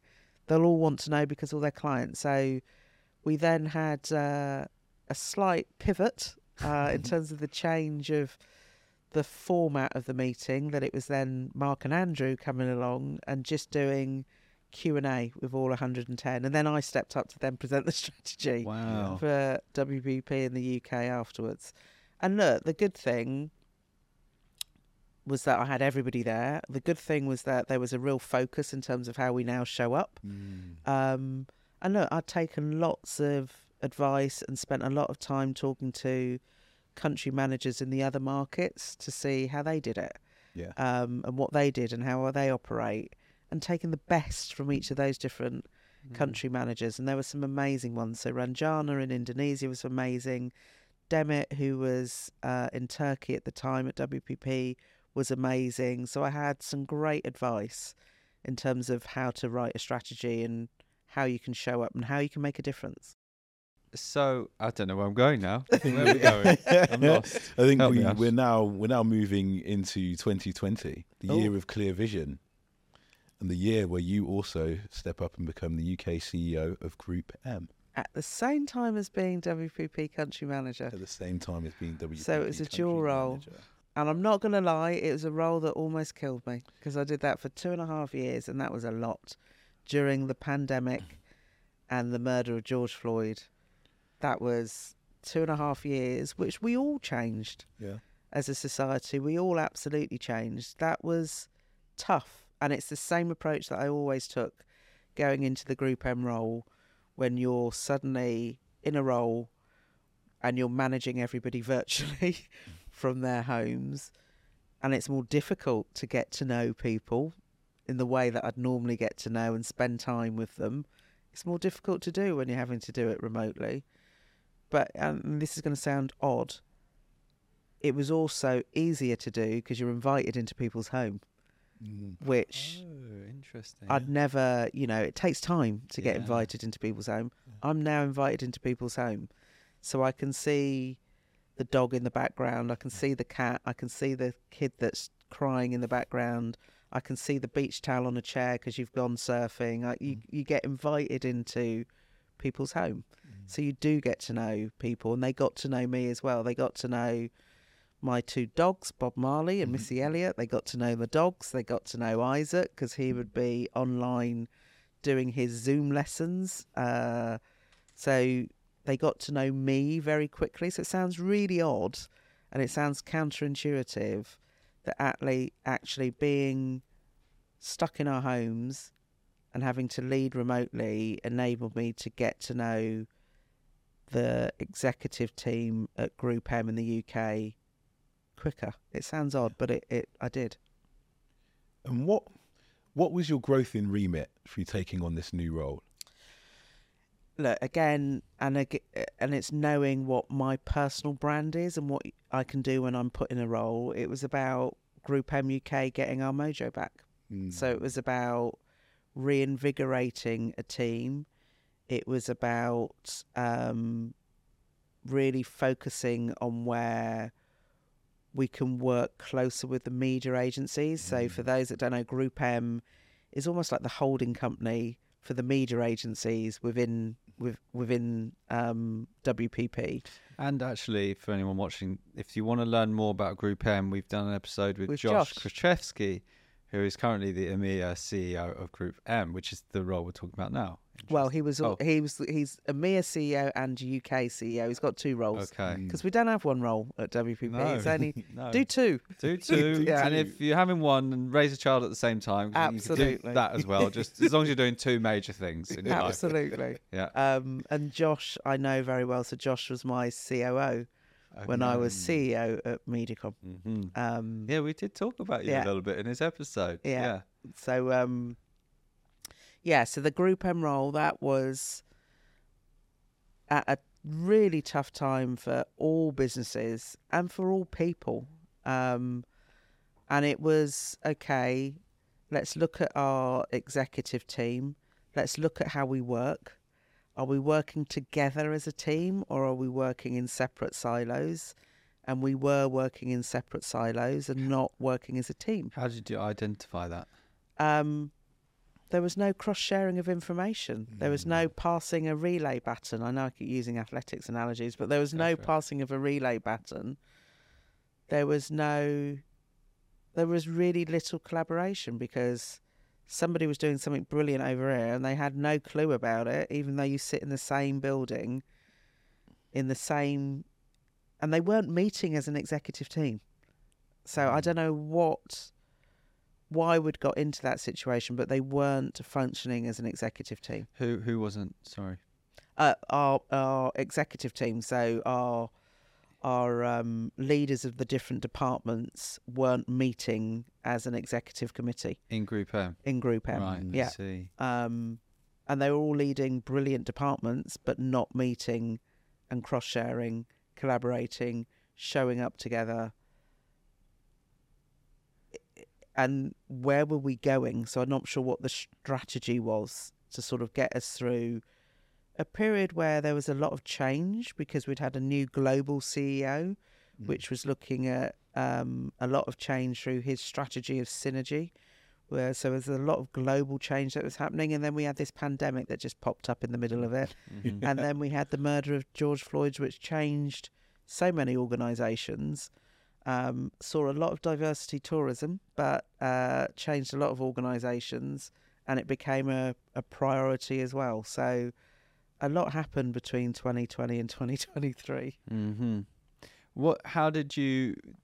So you, so you, you realised that they weren't um, collaborating and working together. How did you then get them working together and and improve? Again, it's um, it's through look. We spent time together online as a team. Um, again, having that agenda item of body is really important to allow people to get things out into the open, which have been bugging them. Um, And, and do you like say to them? Do you go? So what's your better out than in? And they know. What I think mean. you you start, you lead by example. Oh. So start by saying, this is something that's been on my mind, or this is something that's been annoying me, or this was said and it's really had an effect. Like what? What's an example of what comes up? I don't know. It could be something about I don't know. Um, it could be something like somebody said that uh, you know we need to present our P and L and our operating margin using these ratios, and they don't agree with the ratios that I've said, Mm. but they haven't told me. They've told somebody else. Oh. So tell me. We can have a conversation about, About it. it. It could be Mm, something like that. mm. Um, and if left un, unspoken about, it, can fester. it and- can fester Get and it spoils the dynamics of a team. Mhm. It's um, it can be the rot of a team that sets in Mm. when everybody's talking about everybody else and not to each other. Yeah, not addressing it at the Exactly. table for it to then. and look, on. I do think conflict management is a really undervalued skill in any business, not just in you know the marketing communications industry. It's a really undervalued skill, and you need to be able to have those conversations and have those direct conversations rather than the elephant in the room and nobody speaks about it. It's a bit of a British thing as well, I think. Mhm, mhm. Um, so what was your strategy while while in this role for um, market expansion, entering new markets? We look i think group m uk at the time needed to be much more agile so we sort of brought in how we worked in squad teams. So you ran a squad, but then you were part of a bigger squad. Um, Just to explain what that means. so it it's so I didn't want people working in departments and only in their departments. You'd have a smaller squad that you were part of, that wasn't your only squad that you could be in. You might be in another one as well. Oh, So it's a much more agile way of working, which allows cross fertilization. I see. Um, so a squad, what would their focus or outcomes or, or objectives be? So it could, so you could have a squad leader that was focused on. Um, I'm trying to think. It could be focused on how we centralised digital services. So that would be their real focus. But that squad leader was also essential to new business and marketing. I see. So they're in those different squads as well, maybe. Mm. Yeah, I see. yeah. And this is for this is for looking at the companies with the subsidiaries within Group M. This is the no. This is the core central team at Group. M, and then how they interact with the Yeah. agencies. Yeah. Um, so you have that sort of core central team at Group M, and then you'd have a wider executive team, which included the media agencies. So Mhm. again, I don't know why, but the agencies and the Group M central teams hadn't been meeting. Um, and they needed to meet because we were all working together and Group M's in service of the agencies. So there'd be separate one on one meetings that were happening between the CEO of Group M and the CEO of the agencies, but actually we should be talking as an executive bigger committee um, and working together, especially during a pandemic. Mhm. Um, especially during a pandemic. Mhm. So, uh, look, a, a more agile way of working was really important. A real focus on what our purpose is at Group M and what we do and what we stand for. Because, again, a perception that it's just about scale and that if the only thing that you can talk about Group M is how big we are, that that's an issue. Hmm. so, a real focus on, you know, purpose at Group M and what we do and how we operate, and making sure that we're working with the agency leaders to help craft that and co-create that was incredibly important. Mm. Um, and look, just a a real focus on helping the agencies with growth.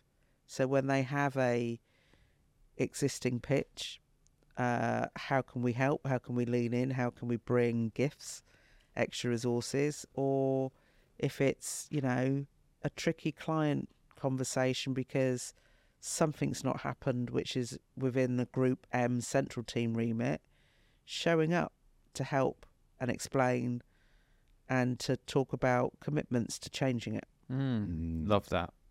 Great advice in there. Um, so we get past the pandemic. October 2022, you get a new role. Talk us through the events of how this unfolded. So, get flight being parachuted into Group M and then out of Group M and back into WPP to the country manager role with just more KPIs. So it was president. There's more KPIs involved um, and a slightly bigger remit. So it's the country manager WPP role. It's uh, it's uh, challenging because it's post pandemic. Mm. Um, and look, if I'm totally honest in terms of my split time at Group M and WPP, it was at least 70% Group M Mm. and 30% WPP. And I needed to come back to work with all the other agencies at WPP, not They just the you. agencies. Yeah. They did miss me, and I missed them. So what what exactly now this is we're now at your current role. You're Yeah. currently UK president of WPP. Yeah, What are your I opened a campus in Manchester. I opened a campus in Rose Court. There's one to come, which is uh, the what was the old FT building opposite Rose Court. That's to come later this year. Um, it's back to making sure that we show up and talk to intermediaries about WPP and what we're doing. It's about making sure that we lean in and help with the different agency pitches that are happening And what's great to see is that you've got the agency CEOs that sit on the WPP executive committee. They are absolutely trusting each other and handing the baton Mm-hmm. and knowing and bringing others in to say, I've got this client, actually, they're looking for X. So I've talked about you, I've opened a door. So they're doing it naturally themselves, which is fantastic. And I have to say that WPP executive team, that Exco team for the UK, they're amazing. They're all brilliant people who I love hanging out with. So you um WPP has a number of KPIs across operational, people, sustainability and financial. And you said to us before that you have to have a passion for the people as much as the product and the numbers are the end result of that outcome. So why do you say this? Um, and is it is it possible for a CEO to do well and only focus on people? Look, I don't think you only focus on people. It's never it's never either or. You've got to have a focus on talent, um, and putting the right people in the right roles. You've got to have a focus on marketing technology and how it's changing the roles that all of us do. So it's never either or. It should never be one lane. It's about how you do both. Um, and look, we are a people business. You can have a brilliant bit of tech. You can have the best AI. It's a tool in a toolkit. It's the people behind it that's really going to make that difference. That's the differentiating factor. I genuinely believe that because you need those talented, creative people to be able to use that tool. Um, and clients buy people. They do buy people. Of course, they want to make sure that they're working with the right tech. They want to make sure they're working with the right system.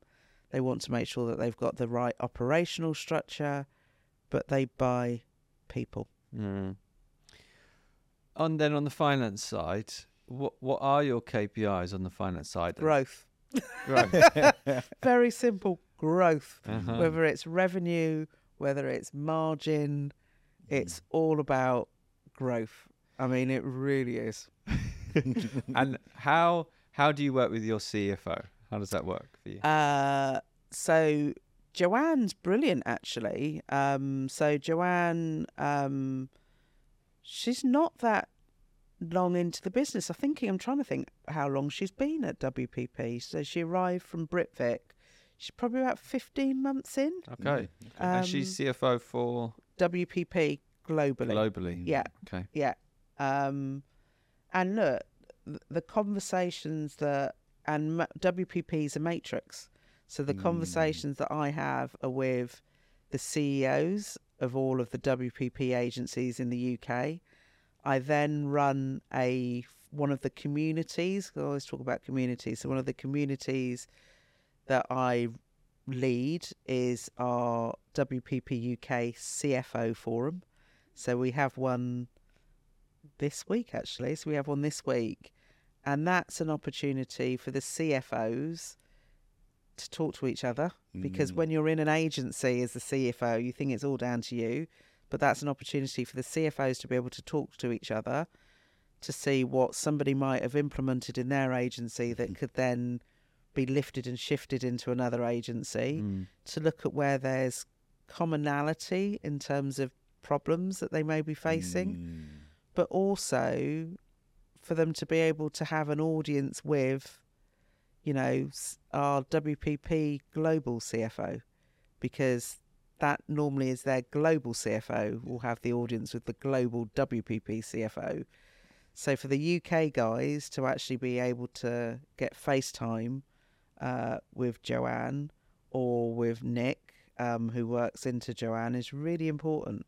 And you know, there's things that any organisation that will go through, whether that's transformation in terms of systems that can cause bumps in the road, whether it's really understanding why a certain target has been set and having the opportunity to say, well, I understand, but this is what the implications are, and at least feel as though they've been heard. The target may still well be the target, but at least feeling as though they've been heard to raise whatever the issue may be. Mm-hmm. Um, So, look, I, I think the closest relationships that you have to have if you're a C- CEO is with your chief people officer, and it's with your Mm. chief financial officer, and it's with your strategy person. Mm.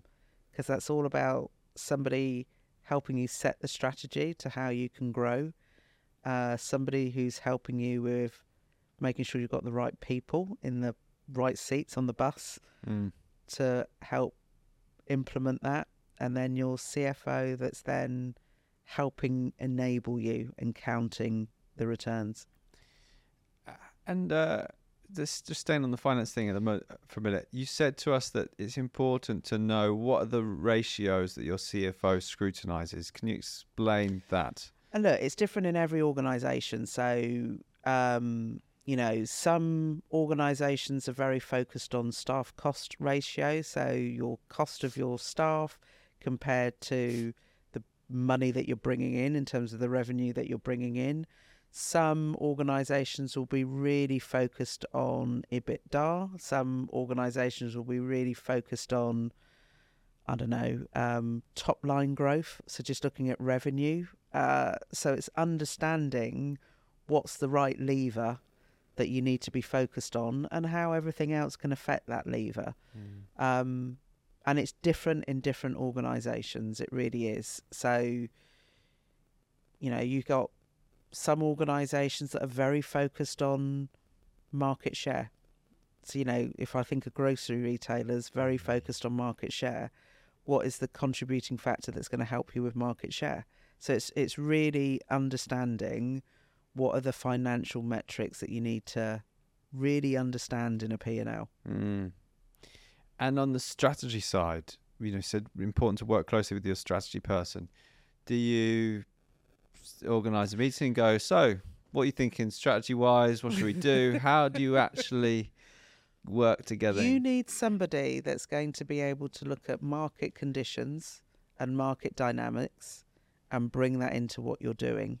Okay. So whether I whether that is if you're a client operating in I don't know the beauty market, being able to understand what the market dynamics are of your of what all your competitors are doing, what it is that consumers are doing, and where you sit in terms of your ability to appeal Mm. to consumers. You need somebody that brings the outside and brings it in, that can help you go wide and then go narrow.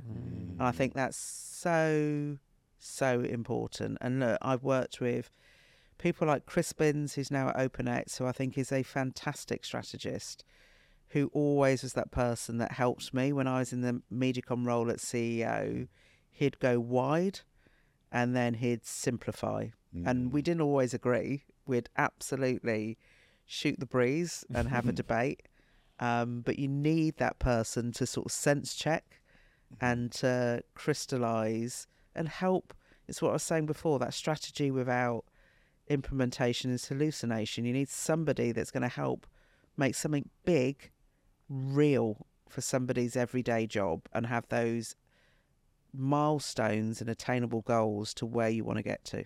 Mm. So there's a big vision is great, but big vision needs to also mean how you implement bit by bit in order to get to that end goal. Mm. Yeah, yeah, it would, uh, it would make sense given the amount of complexity in having so many people in so many different places, and I, I, I love that aspect of like what you get to do. I think it's exciting to be able to handle so many different complexities with the right experts to give, as you say, this is everything, these are the important parts, this is what I see needs to happen, and this is how it could be implemented. And also to have somebody to say, this is what can happen if we don't do it. Mm, But yeah. also, this is what can happen if we do it and it doesn't go right.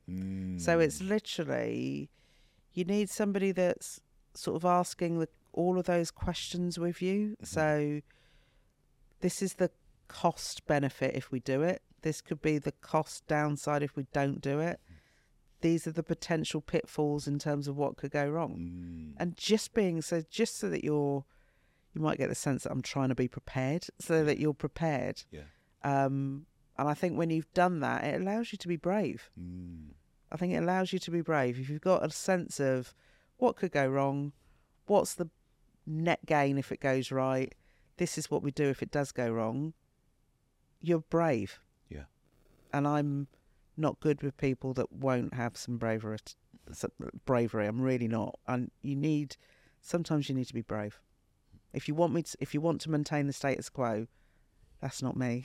that's not an organisation that I can be part of. You, you've always got to be going for the next thing. And finally, uh, you've you've mentioned Mark Reed, who's the global CEO of WPP. Mm-hmm. And and what's your relationship like with with Mark Reed? How do you work with your global CEO in a really help great way that others can learn from? Mark sits in the UK, so unlike some of the other country presidents and country managers, Mark knows a lot about what's going on in the market that I'm the president of. And look, I think Mark focuses on the global clients um, and leaves me to sort of look at the UK clients. And Mark is accessible uh, for some of those really important set pieces that we do. So when we're presenting to intermediaries who are responsible for connecting us to potential new clients, um, we'll do a fireside chat together with the intermediaries, and Mark will make himself absolutely accessible. Uh, where we have certain clients that want top to top relationships, Mark absolutely will lean in. So I think with Mark, it's about knowing when to lean in and then when to leave me alone. a crucial a crucial part of the, the piece. Um, okay, so I think we you're happy with everything. Yeah, We'll we're reaching. I think there's one more thing I'd like to um, Okay. touch on and hear a bit more from you about, and that's in May 2022. You're one of the founding trustees of the Black Equity Organisation. Please tell us a bit about why and what it what it aims to do. So, look, we had the murder of George Floyd. I remember during that period, as well as doing the Group M role, the WPP role, I was being asked a lot by different uh, journalists, whether it was newspapers or TV, to talk about why that was important in the UK, why how it had impacted the UK, and why it resonated with someone that's black in the UK. So um, I remember doing lots of different TV interviews and taking part in different TV shows and writing for different newspapers about what it's like to be black in Britain. Yeah. And for one of them, it was um, I wrote about what it was like when I was 10 because when George Floyd was murdered, um, my son Isaac was 10. And I tried to compare has there been much change from when I was 10 growing up in Britain to what he was experiencing now following the murder of George Floyd? And of course, there's been progress, of course, there's been change, but it's been glacial. The pace of change has been glacial. And uh, I remember I got a call on my phone, um, and it was David Lammy. And David said, What do you think about the Black Lives Matter movement? And I said, No, he said, What do you think about Black Lives Matters? And I said, Do you mean the political party or do you mean the movement? Because I've got a different answer depending on what it is. So we got talking. We were both frustrated with the glacial pace of change. And he said, Oh, I want to get a group of people together to see what can we do? Because I'm so tired. What can we do? So I then rang Dame Vivian Hunt, who I consider a mentor, a friend, a badass businesswoman. Mm-hmm. I rang Vivian and said, Right, David's getting a collection of people together just so we can all talk about is there anything we can do? And then day, you know, we all one person ran another person, and then we all sort of met on a Zoom call. So the benefit of being trapped in our homes is that we could all meet on a Zoom Mm. call, and there was quite a few people on this Zoom call. And from that, um, a core set of people sort of took this on to go right. We're going to form, we're going to form an organisation. We're going to form an organisation which is like the NAACP in the US because nothing exists like that in the UK. Mm. We've got lots of amazing, brilliant organisations that touch on different areas which affect black people. So you've got the Runnymede Trust that releases lots of data and evidence. You've got, you know, Sistah Space that looks at domestic violence for black women. You've got lots of different smaller organisations, but you don't have one that covers all of the areas where there is systemic and structural issues which are affecting black people. And you don't have one that's national. So we have a lot of focus on London. You don't have one that's national. And you don't have one that can do community as well as corporate. Mm-hmm. And if you look at the NAACP in the US and its history, it's able to do community and it's able to do corporate. When something happens, you get the Fortune 500 CEOs ring the NAACP to get advice. You get individuals that go to the NAACP for help and advice and legal advice sometimes. Mm. We don't have that in the UK. And until we do, that pace and scale of change is going to still be glacial. Um, so we said we wanted to be evidence and fact based. So we spent a year um, and we had the help of McKinsey um, because Vivian was at McKinsey at the time. So we had the help of McKinsey. Um, I had sort of roped in people to help from WPP. So I had a brilliant guy, Bart Mikkels, who um, was at Kantar at the time. Um, we were all meeting to sort of, um, it was like having another job actually, because we were all meeting to try and set the strategy for the Black Equity Organisation or BEO. And we wanted it to be fact and evidence based. We wanted to be a convener so that we could work with other charities and organisations to convene. And we knew that we needed corporate sponsorship as well as community representation as mm. well. So our five strategic pillars focus on criminal justice system. So it's where there's a disparity between black and all other, and mm. that disparity is increasing. So criminal justice system and reform, economic empowerment, um, cultural representation and respect. So who's writing our stories? Yeah. who who are we who's writing the, the newspaper stories that has an effect on how black people are portrayed um, health and education so there's those five pillars where there's a disparity the founding trustees were myself david lammy um, vivian dame vivian hunt Kwame Kwei-Armah um, the artistic director of the young vic and film director and producer and Ric Lewis from Tristan Capital. And we've now got a wider, uh, more trustees have sort of come on board. Um, and, you know, we've got brilliant organisations like Sky that have come on board to support F100, which is our program trying to find support black entrepreneurs. Because 0.24% of all VC funding goes to black entrepreneurs. And if you're a black female entrepreneur, it's 0.02%. So it's even worse. So Sky have come on board on a program offering mentoring, support, training to those black entrepreneurs to get them ready to pitch for VC funding and give them support. So that's been brilliant. So they came forward and helped. WPP came forward and helped, and this was Mark Reed and a team, Stacey Graham, uh, as part of their ra- racial equity program um, sort of gave us sponsorship money over three years to help us make sure that we've got the data and the evidence.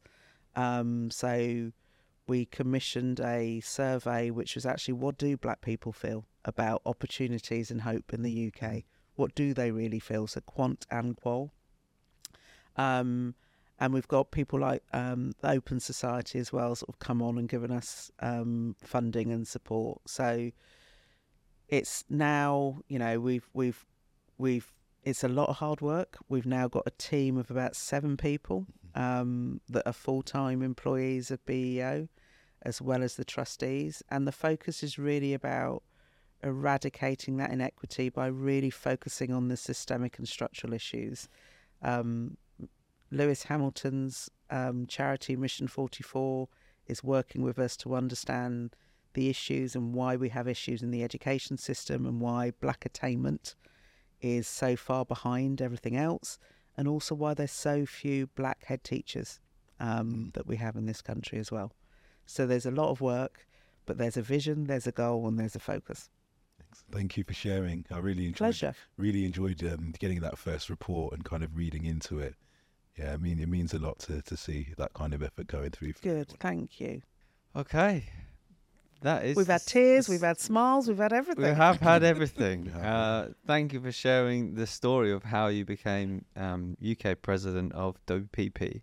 Uh, a, a final question here: What what values do you hope to pass on to Isaac, your Mm. son? Oh, that poor kid. uh, he has heard from me so many times. Um, and it's really interesting, actually. He came with me to the 30th anniversary of the murder of Stephen Lawrence. So he came to the ceremony with me. And uh, uh, Stephen's brother Stuart was um, giving a speech and was speaking. And uh, Stuart sort of said, oh, you know, I heard from my mum. She used to tell me all the time, you've got two ears, one mouth, using that proportion. And Isaac just turned. I went, yeah, it's a Caribbean thing. so, so that is definitely one thing. I, I hope he listens. He really, really listens before he speaks. I want him to speak, but to really listen um, and hear people. Uh, I hope he has the same work ethic as me that you've got to work hard. You absolutely have to work hard. You've got to work hard for what you want. And it really helps if you're passionate about what you do. That helps with your working hard. But also, the thing that my dad used to say to me that learn and serve. You've got to, whatever it is you decide to do, really learn about it, learn everything about it. Make sure that you earn so you can look after yourself, that you're never feeling vulnerable, that you can look after mm. yourself.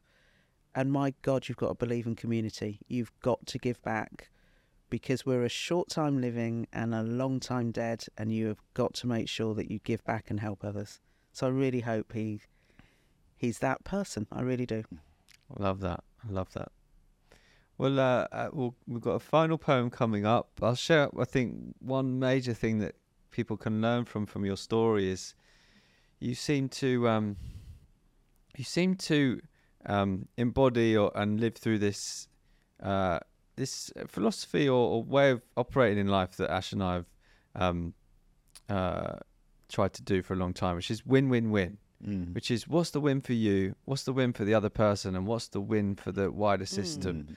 And so you- you seem to throughout your life, you're whether it's making a very tough decision about your future and your son's future, and thinking about what's the best for me at this moment, or if that's salary, getting the best salary that's equal to your value you're bringing, and then always thinking about others, thinking about the CEOs and Mm. what what their pain points are, what their Mm. troubles are, how can you bring gifts, and then thinking of the wider co- collective, your family, the group as a whole, and you just seem to always be making sure that those three wins are in check and everybody's winning, and that is the foundation of great sustainable long-term relationships, which is I think it is really powerful. is, and it's more that we. Sh- it's what we should be doing in society.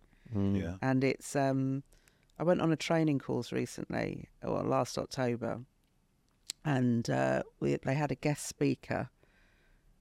The Archbishop is somewhere I can't remember where, but he talked about how at the moment the world feels like it needs a heart transplant, Mm. and it's true. It's literally the, the, it does feel as though something's broken in our hearts at the moment in terms of the way that we're operating in society, and if everybody could have that triple win mentality, we'd be in a much, much better place than we are now. We really would. So, not just being self invested, not being narcissistic, and really thinking about a wider community, I think we all would win. I genuinely do believe that. Mm. And probably a message that's reflected in, in the Bob Marley film. As well. Absolutely is. Oh, see what you've done there? Full circle. Full yeah, absolutely. It is, for sure. All right. Thank you. Excellent. Well, I think the poem will sum up a lot of what I've taken. From Please don't make me cry again. Please. I'll try not to. But thank you for joining us today. Uh, Thank you. Highly, highly inspiring to hear Oh, bless you. Thank how you. you've approached work and how you approach your teams and, and business, you know, looking after people, looking after thinking thinking about how things can be best for everyone. Again, the three wins. Here's my final poem for you. Number four. Finding where you fit in will allow you to have the most comfortable seat at the table, and remembering not to fear to take the leap if the next step doesn't look so stable. It could be traditional professionals or misfits where you find your place, especially if the new environment allows you to learn from all of your mistakes. Keeping eyes on your people, finance, and strategy will keep high performance teams to not drift, with a key lesson in creating change by being mindful of always bringing a gift. How you grow and affect changes will benefit your learning curve while remembering a father's values of learn, earn, and serve. Oh, that's. Serena's crying. Thank you for joining us today. Thank you so much. Thank you. Thank you. Serena, stop. Do you want your tissues back?